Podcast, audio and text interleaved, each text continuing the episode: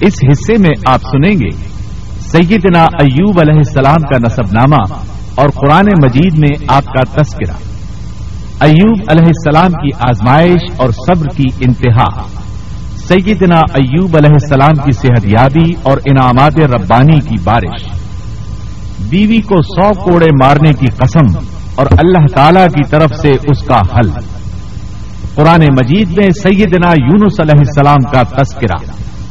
قوم کا سیدنا یونس علیہ السلام کی دعوت ماننے سے انکار اور سیدنا یونس علیہ السلام کا بستی کو چھوڑ دینا۔ عذاب کے آثار دیکھ کر قوم یونس کا توبہ کی طرف رجوع۔ مچھلی کے پیٹ میں سیدنا یونس علیہ السلام کا اعتراف غلطی اور اللہ تعالی کی تصویر سیدنا یونس علیہ السلام کے فضائل و مناقب۔ سیدنا ذوالکفل علیہ السلام کا قرآن مجید میں تذکرہ۔ کیا ذوالکفل گوتم بدھ کا لقب تھا؟ ذوالکفل علیہ السلام کس قوم کی طرف مبوس ہوئے؟ تاریخ اور قرآن کی روشنی میں مفصل و جامع تذکرہ۔ تو آئیے سنتے ہیں دارالسلام اسٹوڈیو لاہور، پاکستان سے قصص الانبیاء کا گیارہواں حصہ، صبر کا بدلہ۔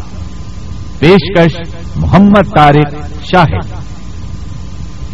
اب ہم آپ کو سناتے ہیں۔ سیدنا ایوب علیہ السلام کا قصہ۔ ایوب علیہ السلام انبیاء کی جماعت میں سے ایک ہستی ہیں۔ اللہ تعالی نے صبر کے معاملے میں بطور خاص ان کا تذکرہ فرمایا ہے۔ لوگوں کے لیے ایک مثال اور نمونہ ٹھہرایا ہے۔ آپ کا نصب نامہ یوں ہے۔ ایوب بن موس بن رازح بن عیس بن اسحاق بن ابراہیم علیہ السلام، یہ سیدنا اسحاق علیہ السلام کی نسل میں سے ہیں۔ ابراہیم علیہ السلام کے دو صاحبزادے تھے، اسماعیل علیہ السلام اور اسحاق علیہ السلام۔ ان کے بعد سب کے سب انبیاء کرام اسحاق علیہ السلام کی نسل سے تھے، سوائے نبی کریم صلی اللہ علیہ وسلم کے۔ آپ اکیلے سیدنا اسماعیل علیہ السلام کی نسل سے ہیں۔ اسحاق علیہ السلام کے بیٹے ہیں یعقوب علیہ السلام۔ انہی یعقوب علیہ السلام کو اسرائیل بھی کہا جاتا ہے۔ اسی نسبت سے بنی اسرائیل کا مطلب ہے یعقوب علیہ السلام کی آل اولاد۔ یعقوب علیہ السلام کے بارہ بیٹے تھے۔ ان کے بیٹوں کو اسباب بھی کہتے ہیں۔ ان کا تذکرہ قرآن میں بھی آتا ہے۔ اب سوال یہ ہے کہ جن اسباب کا تذکرہ قرآن مجید میں انبیاء کرام علیہ السلام کے ساتھ کیا گیا ہے، کیا وہ یعقوب علیہ السلام کے بیٹے تھے یا ان بیٹوں کی اولاد میں سے تھے؟ اکثر علماء کرام نے یہ اشارہ دیا ہے کہ اسباب لفظ سے جن انبیاء کرام علیہ السلام کی طرف اشارہ کیا گیا ہے، وہ یعقوب علیہ السلام کے بیٹے نہیں ہیں۔ اس لیے کہ انہوں نے تو یوسف علیہ السلام کے قتل کی کوشش کی تھی۔ اپنے والد سے جھوٹ بولا تھا۔ ایسے اور بھی غلط کام کیے تھے، تو ان حرکات کے کرنے والے انبیاء نہیں ہو سکتے۔ جبکہ اسباب سے مراد وہ انبیاء کرام ہوں گے جو ان بیٹوں کی نسل سے آئے ہوں گے۔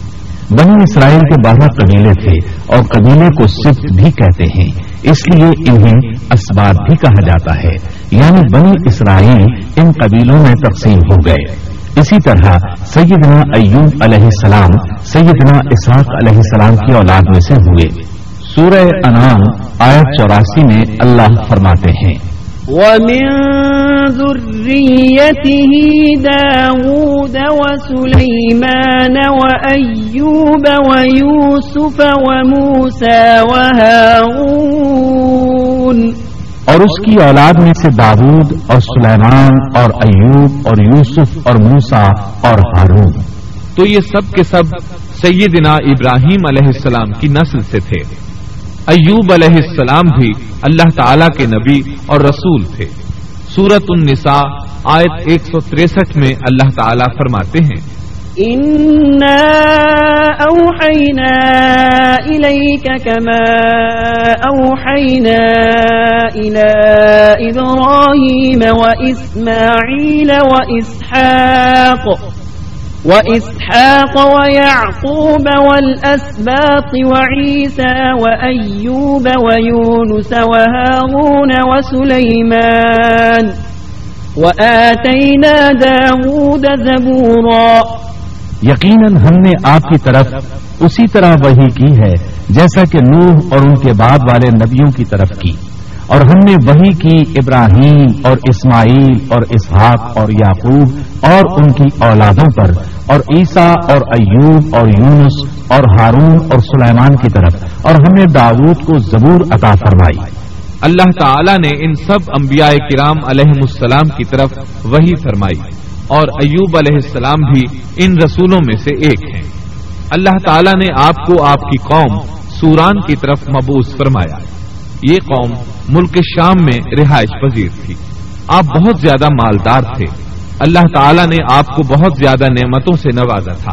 آپ کے پاس بے شمار مویشی تھے۔ لا تعداد نوکر چاکر تھے۔ اللہ نے آپ کو بہت سی زرعی زمین بھی عطا فرمائی تھی۔ آپ تاجر بھی تھے۔ تجارت کا سلسلہ دور دور تک پھیلا ہوا تھا۔ اللہ تعالیٰ نے آپ کو کثیر اولاد بھی عطا فرمائی تھی۔ آپ کے ہاں سات بیٹے اور سات بیٹیاں تھیں۔ آپ خود بھی صحت مند اور طاقتور تھے۔ آپ کے اصحاب کی تعداد بھی کافی تھی۔ گویا اللہ تعالیٰ نے آپ کو گونا گون نعمتوں سے نوازا تھا۔ آپ روئے زمین پر نعمتوں سے مالا مال شخص تھے۔ اللہ تعالیٰ نے آپ کو آزمانا چاہا تاکہ بعد میں آنے والے لوگوں کے لیے آپ صبر کی مثال بن جائیں۔ آخر صبر کا مرحلہ شروع ہو گیا۔ آپ کا سب مال و متا ہلاک ہو گیا۔ یہاں تک کہ آپ فقیر ہو گئے۔ آپ کی زندگی ہی میں آپ کی ساری اولاد اللہ کو پیاری ہو گئی۔ کسی کا ایک بیٹا بھی فوت ہو جائے تو وہ کتنا غمگین ہوتا ہے، متاثر ہوتا ہے۔ سیدنا یعقوب علیہ السلام پر غم کس طرح تاری ہوا، یہاں تک کہ آپ کی آنکھوں کی بینائی تک جاتی رہی۔ مارے غم کے وہ گھل گئے تھے، جبکہ ان کا کوئی بیٹا فوت نہیں ہوا تھا۔ اور ادھر سات بیٹے اور سات بیٹیاں فوت ہو گئے۔ یہی نہیں، تمام مال مویشی ہلاک ہو گئے۔ معاملہ اس پر بھی ختم نہیں ہوا۔ آپ شدید مرض میں مبتلا ہو گئے۔ بیماری اس قدر شدید تھی کہ آپ چلنے پھرنے سے معذور ہو گئے۔ اٹھنے کی سکت نہ رہ گئی۔ یہاں تک کہ آپ کا گوشت گرنے لگا۔ آپ کی آزمائش انتہا کو پہنچ گئی۔ اب آپ کے ساتھی بھی آپ کا ساتھ چھوڑنے لگے۔ انہیں خوف محسوس ہوا کہ کہیں ان کی بیماری انہیں بھی نہ لگ جائے۔ کہیں یہ کوئی ایسی بیماری نہ ہو جو ایک سے دوسرے کو لگتی ہو۔ اس طرح سوائے دو کے سب ساتھی آپ کا ساتھ چھوڑ گئے۔ کوئی آپ کے قریب نہ آتا تھا۔ جو دو ساتھی ساتھ چھوڑ کر نہیں گئے تھے، وہ بھی ذرا دور کھڑے ہو کر بات کرتے تھے۔ آپ کی خدمت کے لیے بس آپ کی بیوی رہ گئی وہ بہت وفادار بیوی تھی یہ زوجہ محترمہ آپ کی خدمت کرتی، آپ کو کھلاتی پلاتی، آپ کو نہلاتی۔ پھر نوبت یہاں تک پہنچی کہ سارا ہی مال بالکل ختم ہو گیا۔ اب بیوی صاحبہ نے اجرت پر لوگوں کے گھروں میں کام کرنا شروع کیا، تاکہ کچھ کما کر لائیں اور خامن پر خرچ کر سکیں۔ یہ تھے اللہ کے نبی ایوب علیہ السلام۔ اتنی بڑی آزمائش میں پورے اترے۔ آزمائش بھی ایک دو ماہ نہیں، پورے بارہ برس جاری رہی۔ اور ایک قول کے مطابق اٹھارہ برس جاری رہی۔ آپ اس دوران مجسمہ صبر بنے رہے۔ آپ نے کبھی کسی سے شکوا تک نہ کیا۔ یہاں تک کہ کبھی زوجہ محترمہ سے بھی شکوا نہ کیا۔ سال ہر سال اسی حالت پر گزر گئے۔ ایک بار آپ کی بیوی نے عرض کرنے کی ذرا ہمت کی اور کہا، آپ اللہ کے رسول ہیں۔ اگر اللہ کے حضور دعا کریں تو وہ آپ کی بیماری کو ختم فرما دیں گے۔ آپ کی حالت کو بدل دیں گے۔ بیوی صاحبہ کے یہ کہنے کے باوجود آپ نے بیماری کے ختم ہونے کی دعا نہ کی، نہ یہ کہا، یا اللہ مجھے رزق کی فراوانی عطا فرما۔ بس رضائے الہی پر راضی رہے، تقدیر الہی پر خوش رہے۔ آپ نے بیوی سے فرمایا، ذرا بتاؤ تو ہم کتنا عرصہ خوشحالی اور فراوانی میں رہے ہیں؟ کتنا عرصہ ہم ناز و نعمت میں رہے ہیں؟ انہوں نے جواب دیا، اسی سال۔ یہ سن کر آپ نے فرمایا، مجھے اللہ تعالیٰ سے دعا کرتے حیا آتی ہے۔ جتنا عرصہ خوشحالی میں رہا، اتنا عرصہ بیماری اور تنگ دستی میں نہیں گزرا۔ اس لیے میں ابھی یہ دعا نہیں کروں گا کہ وہ مجھے شفا عطا کر دے، یا میری اس حالت کو بدل دے، وافر رزق عطا کرے۔ جب تک مجھ پر اسی سال نہ گزر جائیں۔ جس طرح میں اسی سال ناز و نعمت کی بہاریں دیکھتا رہا، اسی طرح اسی سال تک میں اسی حالت پر صبر کا دامن تھامے رہوں گا، تندرستی کا سوال نہیں کروں گا۔ آپ کے اس جواب پر بیوی صاحبہ مایوس ہو گئی اس لیے کہ انہیں تو بیماری کے ختم ہونے کی اور اچھے دنوں کے دوبارہ آنے کی امید تھی۔ آپ کی بات سن کر وہ بولی تب یہ آزمائش کی گھڑی کب ختم ہوگی؟ چونکہ اس بات سے اللہ تعالیٰ کی ناشکری ہوتی تھی، اس لیے ایوب علیہ السلام ناراض ہو گئے۔ انہوں نے اللہ کے نام کی قسم کھائی کہ اگر اللہ تعالیٰ نے مجھے شفا عطا فرمائی تو میں انہیں سو کوڑے ماروں گا۔ دوسری طرف نوبت یہاں تک پہنچی کہ لوگوں نے آپ کی بیوی صاحبہ کو کام دینے سے انکار کرنا شروع کر دیا۔ ان کا خیال تھا، کہیں ان کے شوہر کی بیماری انہیں بھی نہ لگ جائے۔ وہ سمجھتے تھے کہ ایوب علیہ السلام کی بیماری چھوت کی ہے۔ لہذا یہ بیماری ان کی بیوی کے واسطے سے انہیں بھی لگ سکتی ہے۔ جب معاملہ یہاں تک پہنچ گیا، تب آپ نے ایک چھوٹی سی بات کہی۔ اس میں بھی کوئی واضح دعا نہیں تھی، جبکہ اس وقت سے بڑھ کر دعا کے لیے کون سا وقت ہو سکتا تھا۔ آپ کی اس بات کو اللہ تعالیٰ نے قرآن مجید میں بیان فرمایا ہے۔ سورہ انبیاء آیت تراسی میں ہے۔ وأيوب إذ نادى ربه أني مسني الضر وأنت أرحم الراحمين اور ایوب کی اس حالت کو یاد کرو جبکہ اس نے اپنے پروردگار کو پکارا کہ مجھے یہ بیماری لگ گئی ہے اور تو رحم کرنے والوں سے زیادہ رحم کرنے والا ہے۔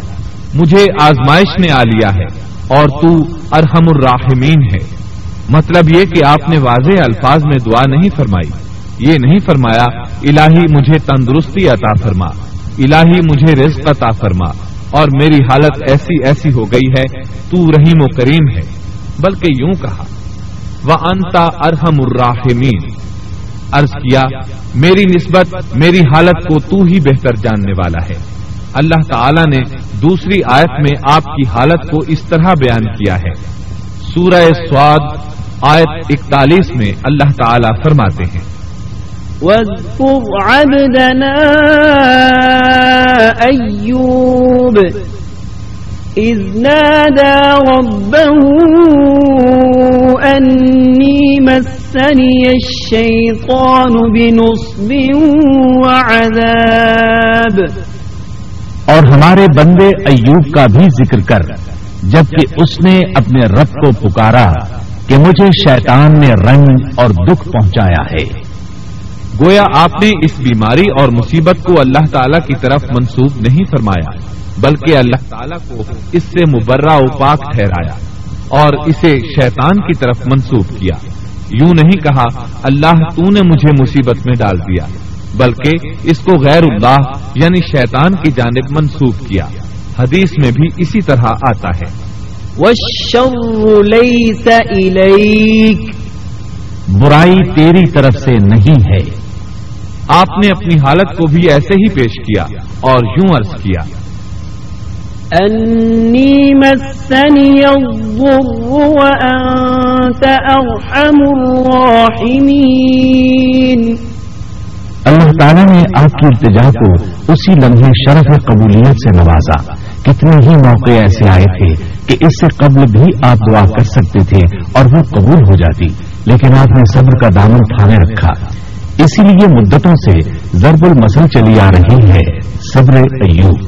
جب آپ نے اپنے پروردگار سے اس انداز میں دعا مانگی، تو اللہ تعالیٰ نے ان سے آزمائش ختم کر دی۔ اللہ تعالیٰ سورہ سات آیت بیالیس میں فرماتے ہیں۔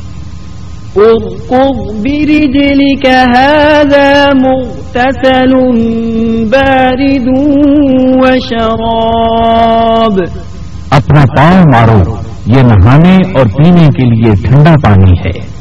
جب انہوں نے پاؤں زمین پر مارا تو پانی کا چشمہ جاری ہو گیا۔ علماء کرام کہتے ہیں جب انہوں نے اس پانی سے غسل کیا تو جسم کے بیرونی حصے سے بیماری ختم ہو گئی۔ اور جو ہی پانی پیا، جسم کے اندرونی حصے کی بیماری ختم ہو گئی۔ اور یہ اللہ عز و جل کا عظیم احسان ہے۔ پھر سے بالکل تندرست بن گئے۔ ان کی صحت و توانائی لوٹ آئی۔ ایسے صحت مند ہو گئے جیسے پہلے کبھی ہوا کرتے تھے۔ ان کی زوجہ محترمہ باہر سے گھر آئیں تو بالکل نہ پہچان سکی ان سے پوچھنے لگی کیا آپ نے اللہ کے نبی میرے خاون یعنی مرض میں مبتلا شخص کو دیکھا ہے؟ اللہ کی قسم، جب میرے خاون صحت مند تھے تو بالکل آپ جیسے تھے۔ میں نے آپ سے بڑھ کر ان سے ملتا جلتا آدمی آج تک نہیں دیکھا۔ اس پر ایوب علیہ السلام بولے، کیا تم نے مجھے پہچانا نہیں؟ انہوں نے حیران ہو کر پوچھا، آپ کون ہیں؟ تب وہ بولے، میں ایوب ہوں۔ وہ بولی سبحان اللہ. اس کا مطلب ہے بیماری ختم ہو گئی، اللہ تعالیٰ کا احسان ہو گیا۔ اس کے بعد اللہ تعالیٰ نے انہیں اہل و عیال کی نعمتیں بھی لوٹا دی ان کے مویشی بھی انہیں واپس مل گئے۔ سیدنا ابن عباس رضی اللہ عنہما فرماتے ہیں، اللہ تعالیٰ نے صرف انہیں ہی اپنے فضل و کرم سے نہیں نوازا، بلکہ ان کے ساتھ ان کی اہلیہ کو بھی اپنے خاص فضل و کرم سے نوازا۔ اس لیے کہ انہوں نے بھی اس عظیم آزمائش میں صبر کیا تھا۔ عظیم صبر کا مظاہرہ کیا تھا۔ اللہ تعالیٰ نے ان کی جوانی کو بھی لوٹا دیا۔ ان سے سیدنا ایوب علیہ السلام کے ہاں چھبیس بیٹے بیٹیاں پیدا ہوئے۔ یہ روایت بھی ملتی ہے کہ چھبیس بیٹے ہی بیٹے تھے۔ بیٹیاں اس کے علاوہ تھی اللہ تعالیٰ سورہ انبیاء آیت چوراسی میں فرماتے ہیں۔ وآتيناه أهله ومثلهم معهم رحمة من عندنا وذكرى للعابدين ہم نے اس کو اہل و عیال عطا فرمائے بلکہ ان کے ساتھ ویسے ہی اور اپنی خاص مہربانی سے تاکہ سچے بندوں کے لیے سبب نصیحت ہو۔ مطلب یہ کہ ان کی جوانی واپس کر دی مال و دولت لوٹا دیا۔ اور یہ چیزیں انہیں فوراً واپس کر دی تھی جسمانی صحت بھی واپس فرمائی اور دنیاوی دولت بھی واپس کر دی۔ امام بخاری، امام احمد اور دیگر محدثین نبی کریم صلی اللہ علیہ وسلم سے روایت بیان کرتے ہیں کہ نبی کریم صلی اللہ علیہ وسلم نے فرمایا، جب سیدنا ایوب علیہ السلام غسل فرما رہے تھے، تو ان پر ٹڈیوں کی موسلا دھار بارش ہونے لگی۔ یہ ٹڈیاں کیا تھیں؟ وہ سونے کی ٹڈیاں تھیں۔ اللہ تعالیٰ ان کو غسل کے دوران ہی اتارنے لگے۔ ایوب علیہ السلام نے ان کو کپڑے میں جمع کرنا شروع کیا۔ اس پر اللہ تعالیٰ نے فرمایا، اے ایوب، کیا میں نے تجھے مالدار نہیں بنا دیا؟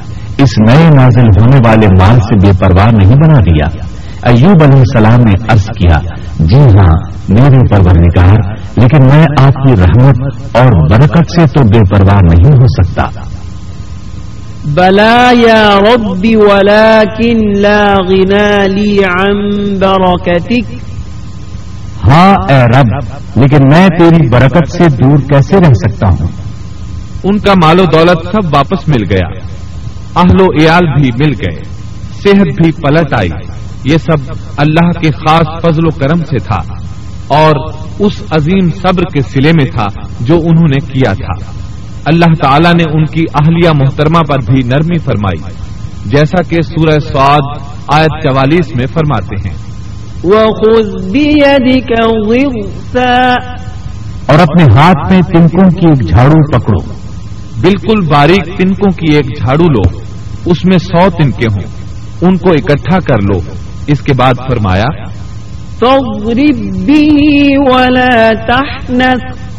جھاڑو سے اسے مار اور قسم کے خلاف نہ کر۔ مطلب یہ کہ ایوب علیہ السلام نے اپنی بیوی کو سو کوڑے مارنے کی قسم کھائی تھی۔ اللہ نے یہ تدبیر سمجھائی کہ سو تنکوں کا جھاڑو لے کر ایک بار انہیں مارو اور قسم پوری کرو۔ قسم کی خلاف ورزی نہ کرو۔ اس طرح آپ کی قسم بھی پوری ہو جائے گی اور بیوی کو بھی تکلیف نہیں پہنچے گی۔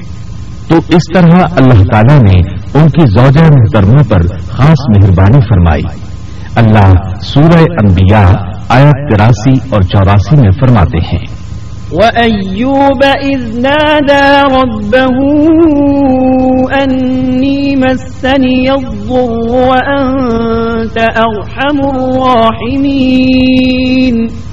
فاستجبنا له فكشفنا ما به من ضر وآتيناه أهله ومثلهم ومثلهم معهم رحمة من عندنا وذكرى للعابدين. ایوب کی اس حالت کو یاد کرو، جبکہ اس نے اپنے پروردگار کو پکارا کہ مجھے یہ بیماری لگ گئی ہے۔ اور تو رحم کرنے والوں سے زیادہ رحم کرنے والا ہے۔ تو ہم نے ان کی سن لی اور جو دکھ انہیں تھا اسے دور کر دیا اور انہیں اہل و عیال عطا کر دیے، بلکہ ان کے ساتھ اپنی مہربانی سے ویسے ہی اور عطا کر دیے تاکہ سچے بندوں کے لیے نصیحت کا سبب ہو۔ اسی طرح اللہ تعالی سورہ سعد آیت اکتالیس تا چوالیس میں فرماتے ہیں۔ واذكر عبدنا أيوب إذ نادى ربه أني مسني الشيطان بنصب وعذاب. ارفض برجلك، هذا مغتسل بارد وشراب. ووهبنا له أهله ومثلهم معهم رحمة منا ومثلهم معهم رحمة منا وذكرى لأولي الألباب وخذ بيدك ضغثا فاضرب به ولا تحنث إنا وجدناه صابرا نعم العبد إنه أواب. اور ہمارے بندے ایوب کا بھی ذکر کیجیے۔ جب انہوں نے اپنے رب کو پکارا کہ مجھے شیطان نے رنگ اور دکھ پہنچایا ہے، اپنا پاؤں مارو، یہ پینے اور نہانے کے لیے ٹھنڈا پانی ہے۔ اور ہم نے انہیں ان کا پورا کنبا عطا فرمایا، بلکہ اس کے ساتھ اپنی خاص رحمت سے اور عقل مندوں کی نصیحت کے لیے اتنا ہی اور بھی عطا کر دیا۔ اور اپنے ہاتھ میں تنکوں کی ایک جھاڑو لے کر مار دیں۔ اور قسم کے خلاف نہ کریں۔ سچ تو یہ ہے کہ ہم نے اسے بڑا صابر بندہ پایا۔ وہ بہت نیک تھے اور بہت ہی رغبت رکھنے والے تھے۔ یہ ذکر تھا سیدنا ایوب علیہ السلام کا جو اختتام کو پہنچا۔ اب ہم شروع کرتے ہیں یونس علیہ السلام کا قصہ۔ یونس علیہ السلام ایک عظیم اور کریم نبی تھے۔ ان کا قصہ قرآن کریم میں ایک انوکھا قصہ ہے۔ آپ کے والد کا نام متا تھا اور آپ سیدنا ابراہیم علیہ السلام کی نسل سے تھے۔ آپ کا ایک نام زنون بھی ہے یعنی مچھلی والے۔ ان کا مطلب ہے مچھلی۔ اسی طرح آپ کو صاحب الحوت بھی کہا جاتا ہے۔ اللہ تعالیٰ نے آپ کو ان سب ناموں سے پکارا ہے۔ آپ کو ایک عظیم بستی کی طرف مبوس کیا گیا۔ اس بستی کا نام نینوا تھا۔ یہ عراق کے شمال میں واقع تھی۔ موصل کے بالمقابل تھی۔ ان دونوں کے درمیان دریائے دجلا واقع تھا۔ موصل دریائے دجلا کے کنارے واقع تھا، جبکہ اس کے بالکل سامنے نینوا کی بستی تھی۔ امام ابن کثیر رحمت اللہ علیہ نے نینوا کے بارے میں اور ان آثار و واقعات کے بارے میں لکھا ہے جو ان کے زمانے میں موجود تھی وہاں کچھ بت تھے جو اوندھے من گرے پڑے تھے۔ اللہ تبارک و تعالی نے یونس علیہ السلام کو نینوا کی طرف رسول بنا کر بھیجا۔ سورت الصافات آیت ایک سو انتالیس میں ہے۔ وَإِنَّ يُونُسَ لَمِنَ الْمُرْسَلِينَ۔ اور بے شک یونس رسولوں میں سے تھے۔ آگے اللہ آیت ایک سو سینتالیس میں فرماتے ہیں۔ وَأَرْسَلْنَاهُ إِلَى مِئَةِ أَلْفٍ أَوْ يَزِيدُونَ اور ہم نے اسے ایک لاکھ بلکہ اور زیادہ آدمیوں کی طرف بھیجا۔ یعنی ان کی تعداد ایک لاکھ سے زیادہ تھی۔ رہا یہ سوال کہ لاکھ سے کتنے زیادہ تھے؟ اکثر علماء کرام نے وضاحت کی ہے کہ وہ ایک لاکھ سے قریب بیس ہزار زیادہ تھے۔ اس طرح بستی والوں کی تعداد ایک لاکھ بیس ہزار تھی۔ اور یہ سب کے سب کفر پر تھے۔ یونس علیہ السلام انہیں سال ہر سال دعوت دیتے رہے، لیکن وہ اپنے کفر ہی پر ڈٹے رہے۔ پھر انہوں نے سیدنا یونس علیہ السلام پر ظلم و جبر شروع کر دیا۔ انہیں دھمکیاں دی مسائب و عالام سے دو چار کیا۔ مطلب یہ کہ جس طرح دوسرے انبیاء کرام کے ساتھ کیا گیا، ان کے ساتھ بھی وہی سلوک ہوا۔ آخر آپ نے اپنی قوم کو اللہ کے عذاب سے آگاہ کرتے ہوئے اعلان فرما دیا کہ فلاں دن تم پر عذاب آ جائے گا۔ پھر خود غصے کی حالت میں اس بستی سے نکل گئے۔ جبکہ اللہ تعالیٰ نے انہیں متعین دن کی مہلت دینے کی اجازت تو دی تھی، لیکن اس بستی سے نکل جانے کا حکم نہیں دیا تھا۔ جب آپ نے انہیں یہ مہلت سنائی تو خود غصے کی حالت میں بستی سے نکل گئے۔ سورہ انبیاء آیت ستاسی میں اللہ تعالی فرماتے ہیں۔ وذا النون إذ ذهب مغاضبا فظن أن لن نقدر عليه۔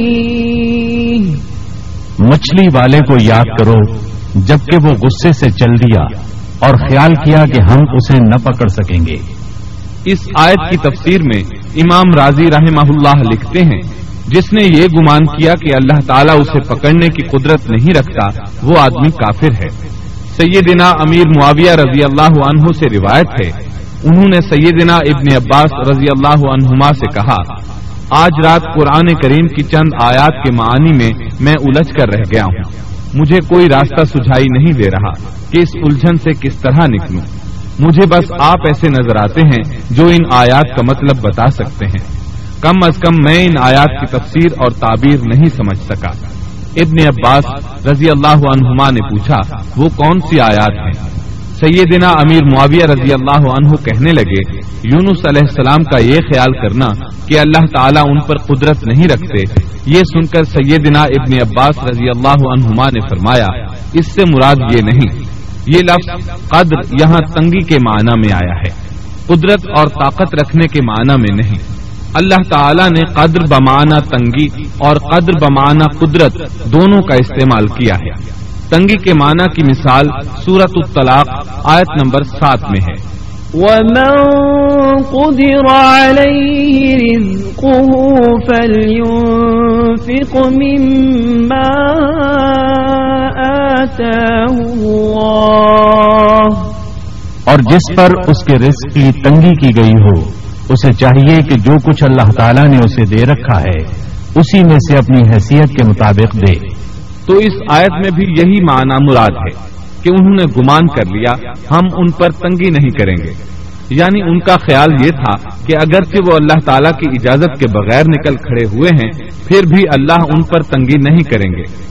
کیونکہ وہ اللہ کے ایک معزز نبی اور رسول ہیں اور ان کی قوم کے لوگ اللہ کی گرفت اور اس کے عذاب کے مستحق ہیں۔ انہی پر اللہ کا عذاب نازل ہونے والا ہے۔ اس عذاب کی خبر انہیں پہلے ہی سنا دی گئی ہے اور مہلت دے دی گئی ہے۔ مگر وہ خود اگرچہ اللہ کی اجازت کے بغیر ہی چلے آئے ہیں پھر بھی انہیں سرزنش نہیں کی جائے گی اور وہ کسی گرفت میں نہیں آئیں گے۔ اللہ تعالیٰ ان کے لیے کوئی تنگی نہیں فرمائیں گے۔ اللہ تعالیٰ سورت الانبیاء آیت ستاسی میں فرماتے ہیں۔ أن لن نقدر عليه۔ اس نے خیال کیا کہ ہم اسے پکڑ نہیں سکیں گے۔ مطلب یہ کہ ہم انہیں کوئی سزا نہیں کریں گے اور ان پر کسی طرح کی تنگی نہیں کریں گے اور وہ سمندر کی طرف چل دیے۔ انہی دنوں میں عذاب الہی کی کچھ علامات نینوا بستی پر ظاہر ہونا شروع ہو گئی ایک بہت بڑا سیاہ بادل ان کی طرف بڑھنے لگا۔ اس بادل میں آگ کے شولے دکھائی دینے لگے۔ ان لوگوں نے یہ بادل ان متعین دنوں میں سے پہلے ہی دن دیکھ لیا۔ اس کو دیکھتے ہی وہ سمجھ گئے کہ جس طرح سیدنا یونس علیہ السلام نے انہیں آگاہ کیا تھا، یہ عذاب ان پر نازل ہو کر رہے گا۔ اور جو عذاب سیدنا لوت علیہ السلام کی قوم پر آیا تھا، وہ اس کے بارے میں بھی اچھی طرح جانتے تھے۔ وہ بستی ان کی بستی کے قریب ہی تھی، اس لیے وہ ڈر گئے۔ ان کے سردار جمع ہوئے اور کہنے لگے، جیسے تم سے پہلے لوگوں پر عذاب اترا کرتے تھے، تم پر بھی یہ نازل ہو کر رہے گا۔ جلدی کرو۔ سب جمع ہو جاؤ۔ چنانچہ انہوں نے اس بات پر اتفاق کر لیا کہ سیدنا یونس علیہ السلام نے بالکل سچ فرمایا تھا۔ اللہ کی قسم، یہ بالکل وہی عذاب ہے۔ تم اللہ کے عذاب سے نجات نہیں پا سکو گے۔ اس سے بچنے کی ایک ہی صورت ہے کہ تم ایمان لے آؤ اور توبہ کر لو۔ اس طرح وہ سب کے سب ایمان لے آئے، لیکن سیدنا یونس علیہ السلام وہاں موجود نہیں تھے۔ ان کی عدم موجودگی میں یہ سب کے سب یعنی ایک لاکھ بیس ہزار افراد ایمان لے آئے۔ انہوں نے پیون لگے کپڑے پہنے اور اللہ کے حضور آجزی انکساری اور آہذاری شروع کر دی۔ رونے لگے، اللہ سے بخشش مانگنے لگے۔ پھر اسی حالت زار میں باہر کھلے میدان کی طرف نکل آئے۔ ان کے سرداروں نے سب کو الگ الگ کر دیا، یہاں تک کہ ماں اور بیٹے کو بھی جدا کر دیا۔ سب اپنی اپنی جگہ پر یعنی ماں اپنی جگہ پر اور بیٹا اپنی جگہ پر آہوزاری کرنے لگے تاکہ ان پر اللہ تعالی کی رحمت نازل ہو جائے۔ یہ عذاب تین دن تک ان کے سروں پر منڈلاتا رہا اور یہ بھی مسلسل آہوزاری کرتے رہے، اپنی آجزی ظاہر کرتے رہے، معافیاں مانگتے رہے۔ آخر کار اللہ تعالیٰ نے ان پر رحم و کرم فرما دیا اور عذاب کو ان سے پھیر دیا۔ اللہ تعالیٰ سورہ یونس آیت اٹھانوے میں فرماتے ہیں۔ فلولا كانت قرية آمنت فنفعها إيمانها إلا قوم يونس۔ چنانچہ کوئی بستی ایمان نہ لائی کہ ایمان لانا اس کے لیے فائدہ مند ہوتا سوائے یونس کی قوم کے۔ مطلب یہ کہ سابقہ امتوں میں سے کسی کے بارے میں یہ سننے میں نہیں آیا کہ پوری قوم ایمان لے آئی ہو۔ تمام بستیوں میں ایک بھی بستی ایسی نہیں تھی، بس ایک یونس علیہ السلام کی قوم ایمان لے آئی۔ اللہ تعالیٰ سورہ یونس آیت اٹھانوے میں فرماتے ہیں۔ لما آمنوا كشفنا عنهم عذاب الخزي في الحياة الدنيا۔ ومتعناهم إلى حين. جب وہ ایمان لے آئے تو ہم نے رسوائی کے عذاب کو دنیاوی زندگی میں ان پر سے ٹال دیا اور ان کو ایک وقت تک کے لیے زندگی سے فائدہ اٹھانے کا موقع دیا۔ مطلب یہ کہ ہم نے انہیں دنیاوی زندگی کا لطف اٹھانے کا موقع دیا۔ اب اس قوم پر قیامت کے دن تک عذاب نہیں اترے گا۔ علامہ ابن کثیر رحمت اللہ علیہ فرماتے ہیں، اس آیت کریمہ کا مفہوم یہ ہے کہ کسی بستی کے تمام باشندے کسی نبی پر کبھی ایمان نہیں لائے، یا تو سب نے کفر کیا یا پھر اکثر نے کفر کیا۔ لیکن یونس علیہ السلام کی قوم واحد ایسی قوم ہے جو تمام کی تمام عذاب الہی کے آثار دیکھ کر ایمان لے آئی۔ سابقہ ادوار میں جتنی بھی بستیاں گزری ان میں اہل ایمان کے ساتھ یا تو کفار رہے ہیں یا ان میں منافقین بھی رہے ہیں۔ سوائے یونس علیہ السلام کی قوم کے، وہ سب کے سب کافر تھے، پھر سب کے سب ایمان لے آئے۔ یہ اللہ تعالیٰ کے عجائبات میں سے ہے اور اس کی قدرت اور رحمت کی نشانیوں میں سے ہے۔ اب دوسری طرف کی سنیے، یونس علیہ السلام کو کچھ معلوم نہیں تھا کہ ان کی قوم کے ساتھ کیا ہوا۔ آپ تو غصے کی حالت میں بستی سے نکل کر سمندر کی طرف چلے آئے تھے۔ آپ ایک کشتی کی طرف آئے۔ اس میں سواریاں اور ساز و سامان لگا ہوا تھا۔ اللہ تعالیٰ سورت الصافات آیت ایک سو چالیس میں فرماتے ہیں۔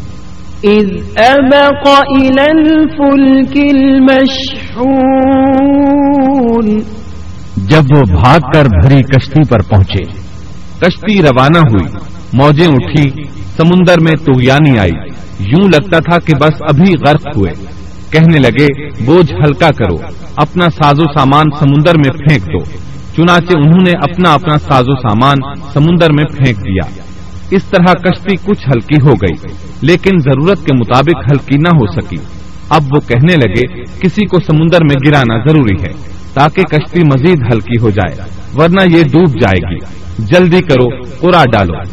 جس کے نام کا پورا نکلتا جائے، اسے سمندر میں گراتے جاؤ، اور بار بار یہ عمل دہراتے جاؤ، یہاں تک کہ کشتی ہلکی ہو جائے۔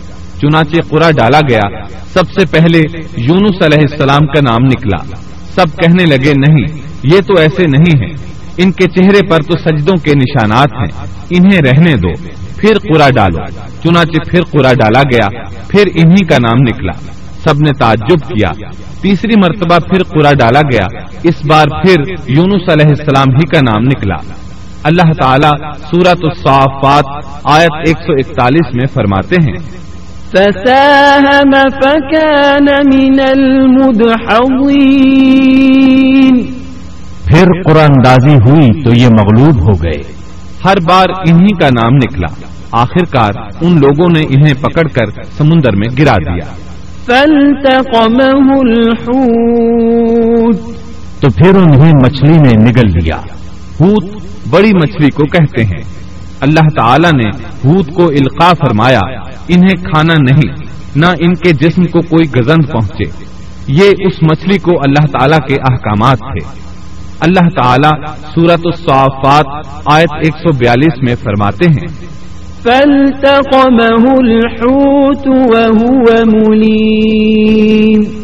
تو پھر انہیں مچھلی نے نگل لیا اور وہ خود اپنے آپ کو ملامت کرنے لگے۔ یعنی وہ سمجھ گئے کہ بار بار جو ان کا نام قرآن اندازی میں نکلتا رہا ہے تو وہی مقصود ہے چنانچہ خود کو ملامت کرنے لگے اور یہ ملامت توبہ کی ابتدا ہے کہ انسان خود کو ملامت کرتا ہے۔ اب یونس علیہ السلام مچھلی کے پیٹ میں تھے۔ اللہ کی قدرت آپ مچھلی کے پیٹ میں تین دن تک رہے۔ بعض روایات میں سات دن اور زیادہ سے زیادہ مدت چالیس روز آئی ہے۔ آپ نے مچھلی کے پیٹ میں اللہ تعالی کو پکارا۔ اللہ سورت الانبیاء آیت ستاسی میں فرماتے ہیں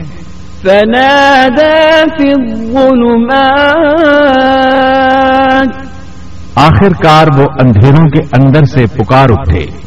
علماء نے یہاں تین اندھیروں کا ذکر کیا ہے۔ مچھلی کے پیٹ کا اندھیرا، سمندر کا اندھیرا اور رات کا اندھیرا۔ گویا ان پر یہ سارے اندھیرے اکٹھے ہو گئے تھے۔ اللہ سورت الصافات آیت 143 اور 144 میں فرماتے ہیں۔ فلولا أنه كان من المسبحين۔ للبث في بطنه إلى يوم يبعثون. بس اگر یہ پاکی بیان کرنے والوں میں سے نہ ہوتے تو لوگوں کے اٹھائے جانے کے دن تک اس کے پیٹ ہی میں رہتے۔ مطلب یہ کہ اگر آپ اللہ تبارک و تعالی کی تصویر نہ بیان کرتے تو مچھلی کے پیٹ ہی میں رہتے۔ آپ نے دعا نہیں مانگی بلکہ اللہ عزا و جل کی تصویر بیان کی۔ روایات میں یوں بھی آتا ہے کہ جب مچھلی آپ کو سمندر کی اتھا گہرائی میں لے گئی تو آپ وہاں آبی مخلوقات کی تسبیحات کی آوازیں سننے لگے۔ گویا اللہ تعالیٰ نے انہیں القاع فرمایا کہ آپ بھی تسبیح کریں۔ اللہ سورت الانبیاء آیت ستاسی میں فرماتے ہیں فنادى في الظلمات أن لا إله إلا أنت سبحانك إني كنت من الظالمين. بلاخر وہ اندھیروں کے اندر سے پکار اٹھا کہ الہی تیرے سوا کوئی معبود نہیں، تو پاک ہے، بے شک میں ظالموں میں ہو گیا۔ چنانچہ یونس علیہ السلام نے اس تصویر کے الفاظ کو یوں ادا فرمایا۔ لا الہ الا انت سبحانك انی کنت من الظالمین امام احمد امام ترمیزی امام نسائی اور دیگر آئمہ رحمہ اللہ نے یہ حدیث نقل کی ہے کہ یونس علیہ السلام کی وہ دعا جو انہوں نے مچھلی کے پیٹ میں مانگی تھی وہ یہی ہے۔ لا الہ الا انت سبحانك انی کنت من الظالمین جو بھی مسلمان یہ دعا اپنی کسی حاجت میں مانگے گا اللہ تعالیٰ اس کی دعا ضرور قبول فرمائے گا۔ یہ دعائیں مستجاب ہے، مقبول دعاؤں میں سے ہے۔ اسی دعا کے بعد اللہ تعالیٰ نے یونس علیہ السلام کو اس پریشانی سے نجات عطا فرمائی۔ اللہ سورت الانبیاء آیت اٹھاسی میں فرماتے ہیں فاستجبنا له ونجيناه من الغم وكذلك ننجي المؤمنين. تو ہم نے اس کی پکار سن لی اور اسے غم سے نجات دے دی اور ہم ایمان والوں کو اسی طرح بچا لیا کرتے ہیں۔ ایک صحابی نے نبی کریم صلی اللہ علیہ وسلم سے پوچھا، اے اللہ کے رسول صلی اللہ علیہ وسلم، یونس علیہ السلام نے جو دعا مچھلی کے پیٹ میں مانگی، کیا وہ صرف انہی کے لیے تھی یا ان کے بعد اہل ایمان کے لیے بھی ہے؟ تو آپ نے فرمایا، یہ دعا یونس علیہ السلام کے لیے خاص تھی اور سب اہل ایمان کے لیے عام ہے۔ کیا تم نے اللہ تعالیٰ کا یہ فرمان نہیں سنا؟ وَكَذَلِكَ نُنْجِي الْمُؤْمِنِينَ۔ اور ہم ایمان والوں کو اسی طرح بچا لیا کرتے ہیں۔ جو بھی اس دعا کو پڑھے گا، اللہ اسے رنج و غم سے نجات دیں گے۔ ایک قول کے مطابق، تقریباً چالیس روز آپ کی شب و روز یہی دعا رہی اس مدت کے ختم ہونے پر اللہ تعالیٰ نے آپ کی دعا کو قبولیت بخشی، مچھلی ساحل پر پہنچی۔ انہیں کنارے پر ڈالا اور واپس چلی گئی۔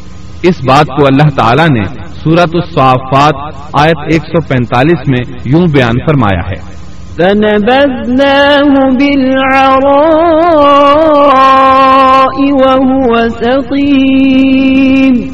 بس اسے ہم نے چٹیل میدان میں ڈال دیا اور وہ اس وقت بیمار تھے۔ آپ وہاں اسی طرح لیٹے رہے۔ پھر اللہ کی قدرت سے آپ کے قریب ایک بیل دار درخت اگا جیسا کہ سورت الصافات آیت 146 میں ہے۔ وأنبتنا عليه شجرة من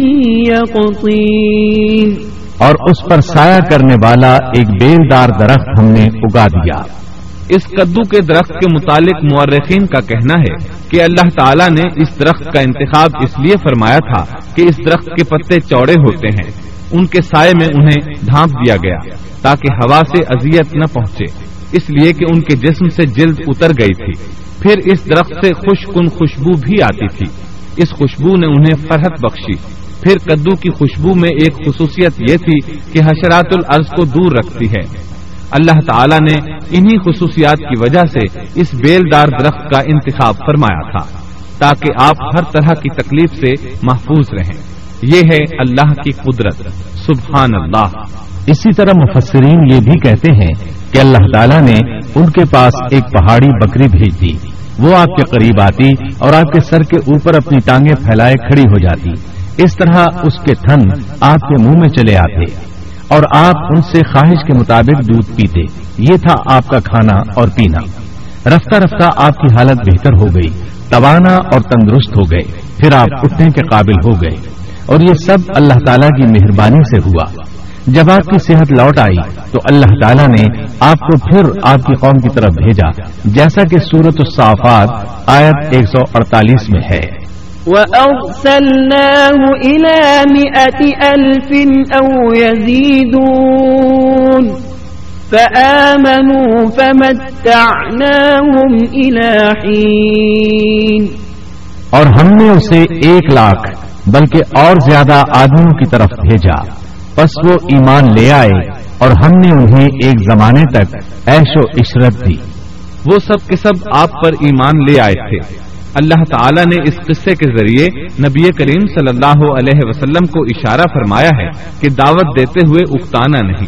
اللہ سورت القلم آیت اڑتالیس میں فرماتے ہیں۔ ولا تكن كصاحب الحوت اور مچھلی والے کی طرح نہ ہو جائیے۔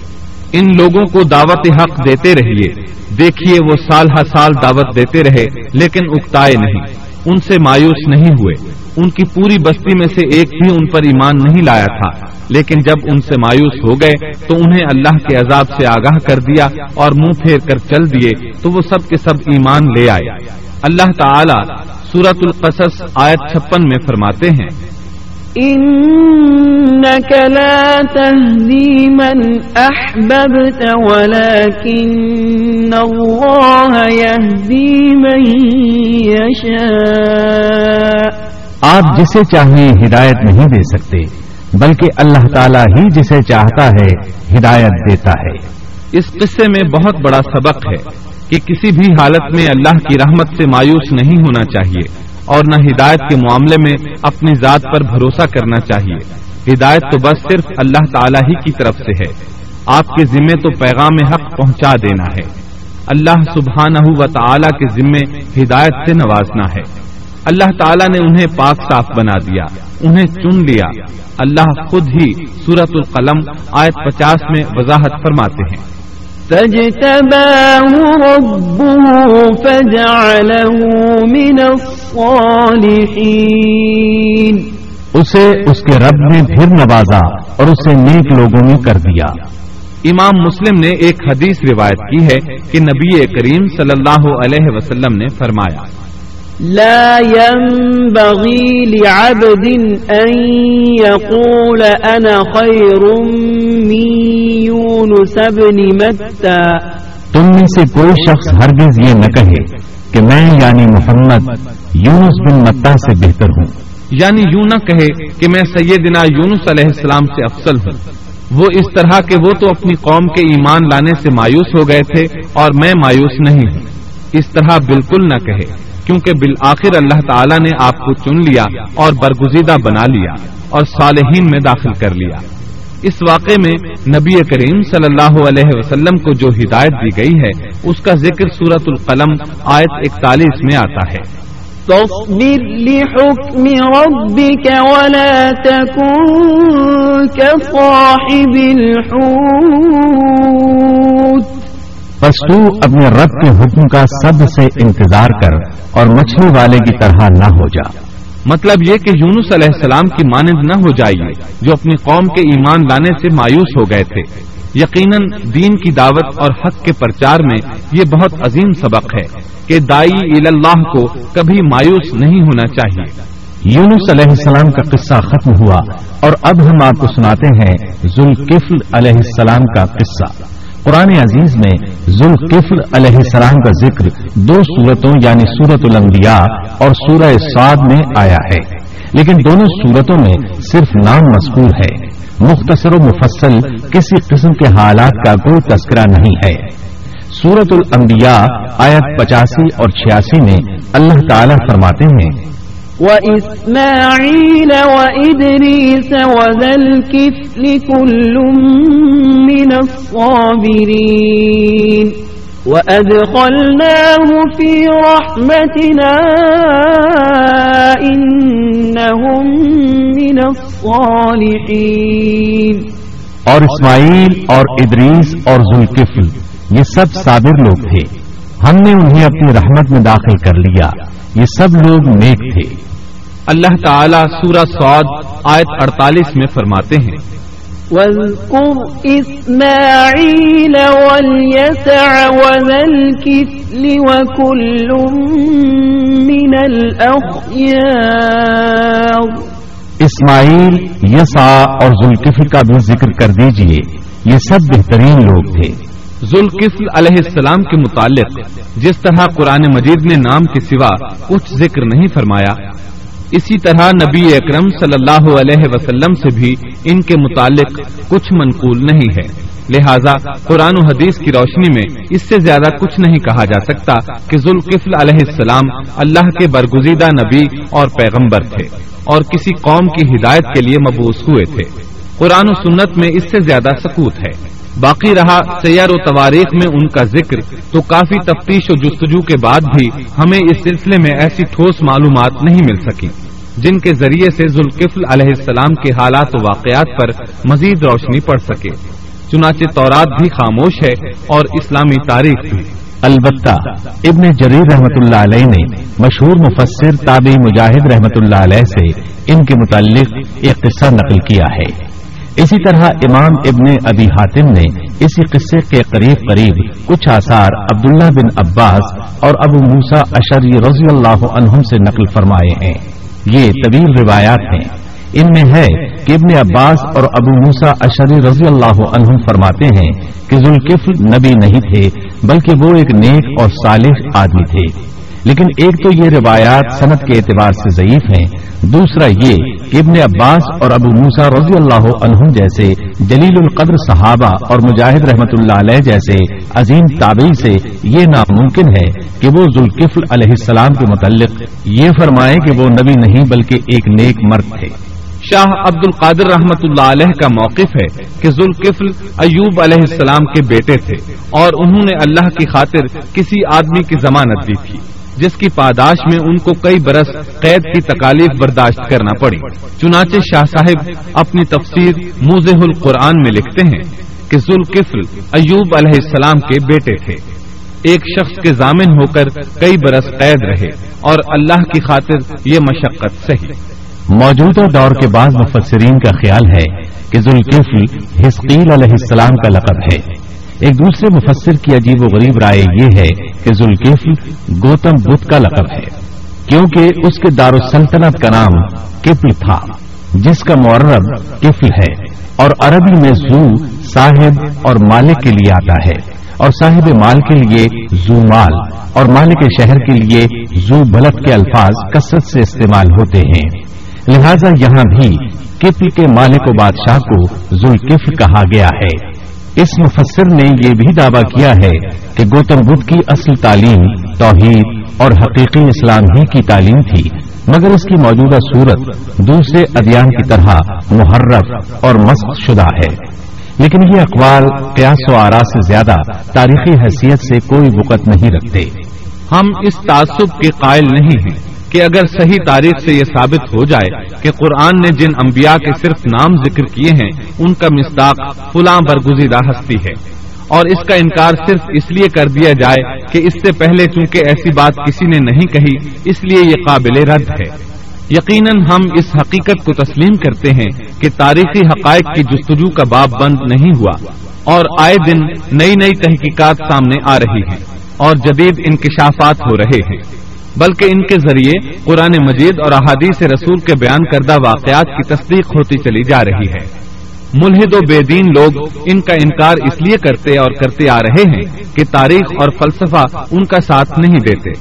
لیکن اگر قرآن کریم کی بیان کردہ کسی ہستی کے متعلق مزید انکشافات روشنی میں آئیں تو ہمارے لیے انکار کا باعث نہیں، بلکہ مخالفین پر مزید حجت اور دلیل ہیں لیکن اس حقیقت کے اقرار کے باوجود اس سے یہ بھی لازم نہیں آتا کہ کسی واقعے کے متعلق کوئی شخص اگر محض اپنے وہم و گمان اور قیاس و انداز سے بے دلیل کوئی بات کر دے تو ضرور اس کو مان لیا جائے۔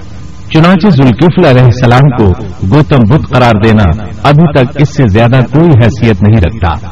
ہمارے لیے دنیا کے مختلف گوشوں میں اللہ کے فرستادہ نبیوں پر ایمان لانے کے لیے قرآن کی وہ تینوں دفات کافی ہیں جو دین اسلام کا امتیازی وصف ہیں۔ سورت الفاتر آیا چوبیس میں اللہ تعالیٰ فرماتے ہیں۔ وَإِن مِّنْ أُمَّةٍ إِلَّا خَلَا فِيهَا نَذِيرٌ اور کوئی امت ایسی نہیں ہوئی جس میں کوئی ڈر سنانے والا نہ گزرا ہو۔ سورت المومن آیت اٹھتر میں اللہ تعالیٰ فرماتے ہیں۔ منهم من قصصنا عليك ومنهم من لم نقصص عليك۔ بعض انبیاء کے واقعات ہم آپ کو بیان کر چکے ہیں اور ان میں سے بعض کے قصے تو ہم نے آپ کو بیان ہی نہیں کیے۔ سورت البقرہ آیت 136 میں اللہ تعالیٰ فرماتے ہیں۔ لا نفرق بين أحد من رسله. ہم رسولوں میں سے کسی کے درمیان فرق نہیں کرتے۔ اس لیے ایک مومن کا یہ عقیدہ ہونا چاہیے کہ ہم اللہ کے انبیاء میں سے کسی نبی کے درمیان کوئی فرق نہیں کرتے یعنی تمام انبیاء پر ایمان لاتے ہیں۔ اس صاف اور واضح عقیدے کے بعد اگر ہمارے سامنے کسی ملک اور کسی خطے کے انبیاء اور رسول کے واقعات نہیں بھی آئے تو اس کے اسباب و وجوہات اور ہیں۔ لیکن جہاں تک ان پر ایمان لانے کا تعلق ہے، وہ اختصار سے بھی کافی ہے۔ اور ان کی تفصیلات سے آگاہی، ہماری رشت و ہدایت کے مقاصد یعنی اللہ پر ایمان اور نیک اعمال کے لیے ضروری نہیں ہے۔ خصوصاً جبکہ اللہ تعالیٰ نے ہم پر یہ حقیقت بھی قرآن مجید میں واضح کر دی ہے کہ نبی اکرم صلی اللہ علیہ وسلم خاتم النبیین ہیں۔ اور تمام سچے ادیان کی صحیح اور حقیقی تعلیم کی تصدیق کر کے ان کو بلند درجات کے درجہ کمال تک پہنچانے والے ہیں۔ جیسا کہ سورت المائدہ آیت تین میں اللہ تعالیٰ فرماتے ہیں۔ اليوم أكملت لكم دينكم وأتممت عليكم نعمتي ورضيت لكم الإسلام دينا۔ آج میں نے تمہارے لیے دین کو کامل کر دیا اور تم پر اپنا انعام بھرپور کر دیا اور تمہارے لیے اسلام کے دین ہونے پر رضامند ہو گیا۔